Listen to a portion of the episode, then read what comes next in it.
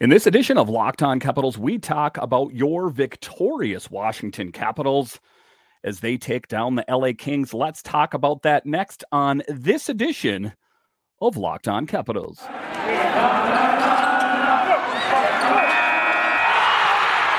Your Locked On Capitals, your daily podcast on the Washington Capitals, part of the Locked On Podcast Network. Your team every day.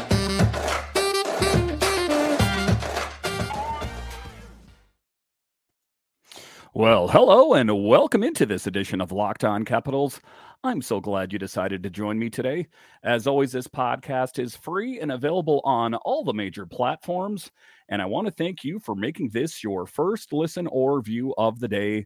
Yes, this podcast is also available in video form, so head on over to YouTube and check it out. And when you're on YouTube, make sure and hit that subscribe button. And if you like the videos, give it a thumbs up. It really helps grow the channel. My name is Dan Holme. You can find me on Twitter. It's at DanCaps218. You can find the show on Twitter. It's at Locked On Cap. So, in this special postcast edition of Locked On Capitals, we will talk about your Capitals as they take down the Kings by a score of four to three.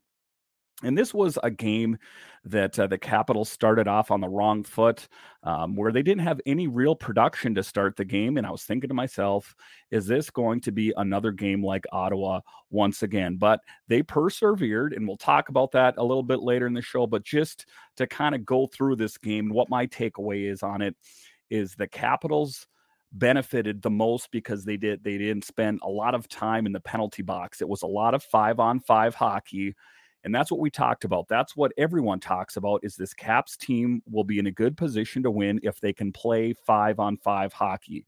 And they did that uh, for the most part in this game. So hats off to them for playing a really great uh, game. And you know that you saw the infusion of a physical game, like I talked about. You saw Hathaway get mixing it up in the background um, or behind the net rather. So that's what you need is you need that physical game. And the biggest thing, and these are the fundamentals. I'm not saying anything too novel here. You got to stay out of the penalty box. Uh, Darcy Kuemper also really played a great game, made it 23 saves on 26 shots. So I don't think we could ask for a lot more uh, from Darcy Kuemper you know, just some of my notes here. Caps to start off the game, not making the most of the power play for, the, for through the first two periods, as the Caps are down by two to start uh, the third. And um, you know when you look at this game again if you if you were to start this game and look at it and you saw the score through the first two periods you would have thought to yourself this is going to be another game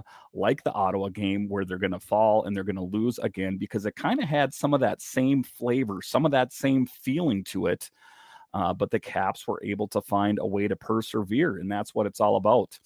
The caps are doing a better job of staying out of the penalty box like i said through the first two periods but the thing about this game, and I think that was what was kind of stymieing or slowing down the game through the first two periods, is low shots on net for both teams.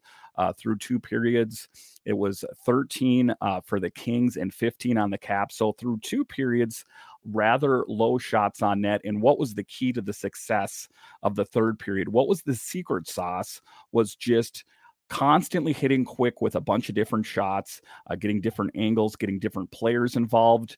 Uh, you saw some great production by surprise, surprise, the fourth line once again. Fourth line production as Dowd makes it two to one in the third. Snively set him up, and it was that puck that kind of bounced over, and then Dowd drove it home. So just some great production out there uh, from the fourth line. Again, that is what we're looking for. You're looking for from production on all the different lines. But you know, to get a primary, you know, the primary production from your fourth line through the start of the season, I think really speaks well of that line. But maybe the other lines could kick up the production a little bit. And then you're starting to see everyone get involved. It's not just the forwards, uh, blue line production as John Carlson scores from the left circle with the equalizer, and it's two to two. So that's what I'm talking about getting everyone involved in the scoring process and sticking to the fundamentals of staying out of the penalty box. Um, and the physical game, like I talked about, Hathaway lays out Anderson behind the net. Great physical presence late in the game. And you got to think that uh, Peter Laviolette, uh, between the second and third period, said, Listen, guys, it's not getting done once again. And I heard all your messages on Twitter, everyone saying, you know, that they need to move on from Peter Laviolette and this team sucks again. And people are really so fickle. They turn on this team on a dime. Um, but you got to kind of stick with them. And, you know, you saw the benefit of that. It was a team that came out in the third period, engaged, playing a physical game, and just everyone was pulling on that rope. They were shooting shots from all over the ice, and you saw great production, not just from Ovechkin, not just from Kuznetsov, not from these marquee names on the team. You were seeing it from a lot of different players up and down the lineup. You saw Lars Eller involved in there as well, John Carlson, and just great production all around. Um, I think, you know, a slow start, but a win is a win. And uh, ultimately, we would have liked to seen that production throughout the entire game, but that wasn't possible um, and, and, you just didn't see it. So I think that's what the Capitals have to do is they just have to maintain and keep their foot on the gas throughout the game, not just through portions of the game. All right, so after the break here, we will continue to talk about your victorious Washington Capitals as they pick up a W as they take down the LA Kings. We'll talk about that next. BetOnline.net is your number one source for betting football and the start of the new basketball season. Find all of the latest player developments, team matchups, news, podcasts, and in depth analysis on every game.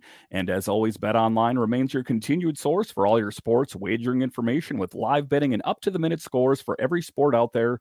The fastest and easiest way to check in on all your favorite games and events, including MLB, MMA, boxing, and golf. Head to the website today or use your mobile device to learn more. Bet Online where the game starts. All right, welcome back into this edition of Locked On Capitals, where it's your team every day. And I'm talking about this is a special postcast edition of the Caps picking up a big win, a big victory at home and I could feel it. You know, it was an exciting game, uh, most especially in the third period, because again, you know, as you watch the first two periods, you thought, uh oh, here we go again. This is going to be the same thing all over again. Not the case. This Caps team came out in the third period on fire and kind of just really laid the smack down um, hits 24 to 12 caps. That's what I'm talking about. Keep that physical game going. I talked about it in the last episode. You don't have Tom Wilson in the lineup, so you're going to need to get the physical game going from other players. Uh, so there were some decent hits going out there. You saw that big hit by Hathaway doing what he does best.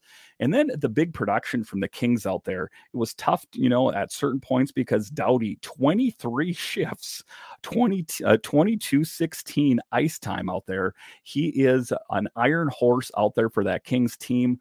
But alas, he wasn't too much uh, for the Capitals. Eller goal from the right circle, three to two. Lazar lost his helmet and had to exit the ice, which led to the scoring opportunity. And if you guys were watching this, at home, and I assume you are if you're watching this podcast. He was kind of skating side by side with him, and his head was down a little bit. So, what did Eller do? He took advantage of it and kind of almost semi put him in a pseudo headlock a little bit and kind of pulled the helmet right off the top of his head. And guess what? When your helmet's off, you got to leave leave the ice.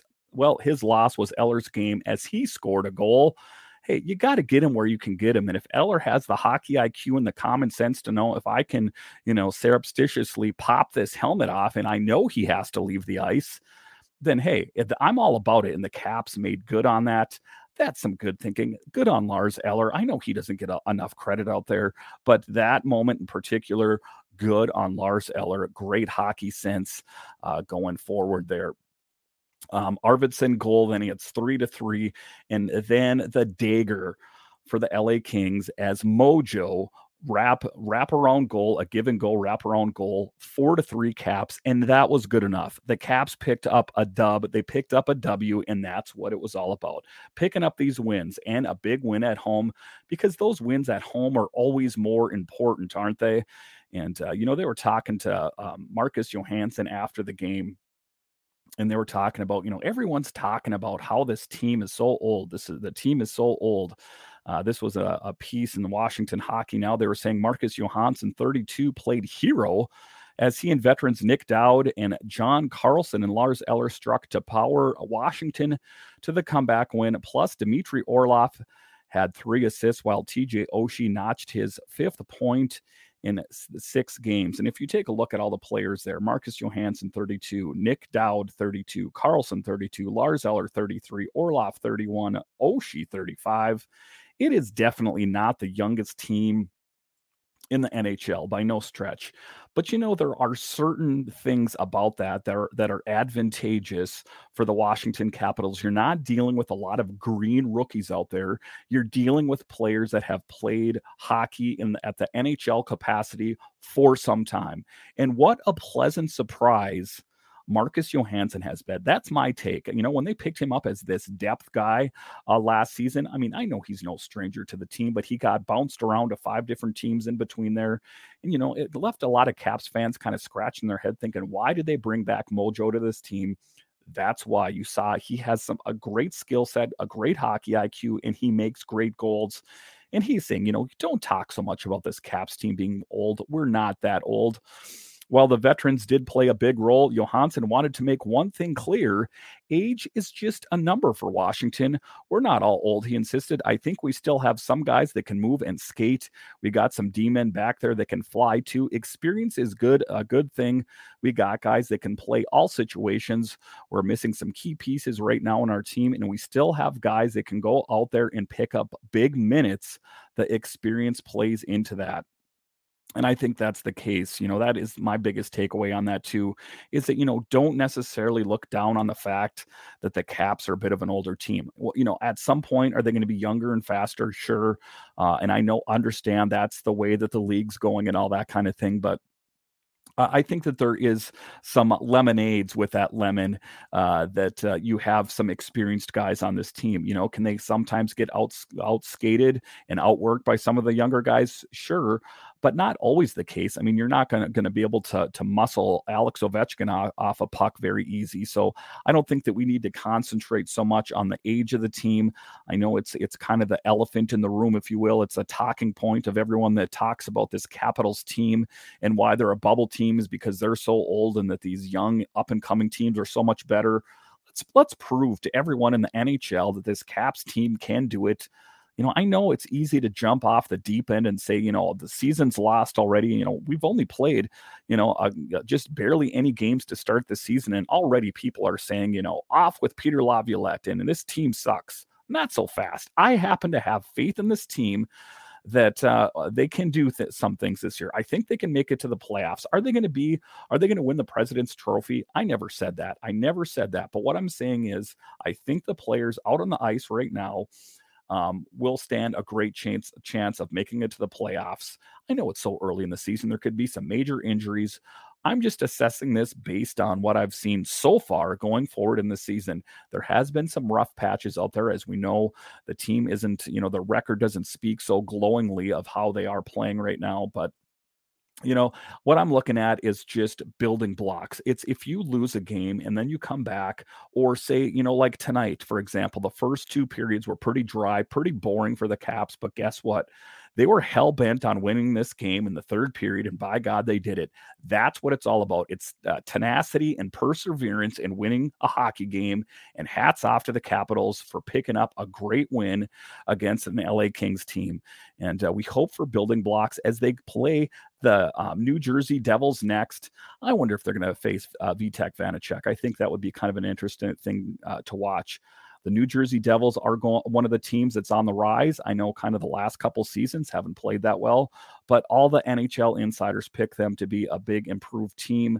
It's going to be a good litmus test for this Caps team because, like I talked about in different podcasts that I host, it doesn't matter if you can um, beat really poor teams. It's can you beat the good teams because you have to beat the good teams if you want to win the ultimate prize and what is that? The Stanley Cup. At the end of the season in the summer in June, they want to have the Capitals hoisting the Stanley Cup over their head and say, We did it once again. I know it's a long shot. And everyone's saying, Dan, what kind of Kool Aid are you drinking out there? Is it spiked with something?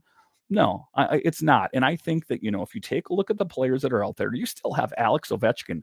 Don't ever sleep on Alex Ovechkin. 50 goals scored last year. These same people, these same detractors that were talking trash about Alex Ovechkin just a few years ago, saying they should trade him because he's past his prime, scored 50 goals last year. You know, so never discredit a team. Um, you know, and don't sleep on this team. You know, they made big acquisitions, you know, got Kuemper and Lindgren, and they can only do so much. I get that. Uh, the defense does need some work. I'm not saying that there's no need for improvement. The defense needs to work on it, but it's the baby steps, it's the stepping stones. It was the game tonight where they didn't spend so much darn time in the penalty box, right? That is the big thing. But, you know, one of the things they have to work on is capitalizing on the power play. A little bit more of that. You know, they didn't make great on that opportunity tonight. So again it's about you know kind of widening the lens. It's about taking the face off the clock and really looking at the gears of this capitals team and saying you know it's not perfect but they're going in the right direction. That's my assessment. That's my take. Despite what all the other you know uh, people that cover this team think my assessment at the end of the day, for me anyway, as a fan of this team, that's what I am a fan of this team. Uh, I think that they do have what it takes. Um, you just got to be a bit patient, and I think good things will come. Thank you for making Locked On Capitals your first listen today. Now make your second listen Locked On Fantasy Hockey. Steele Roden and Flip Livingstone bring you the fantasy edge and keep you ahead of the competition with daily updates of news, analysis, and advice Monday through Friday.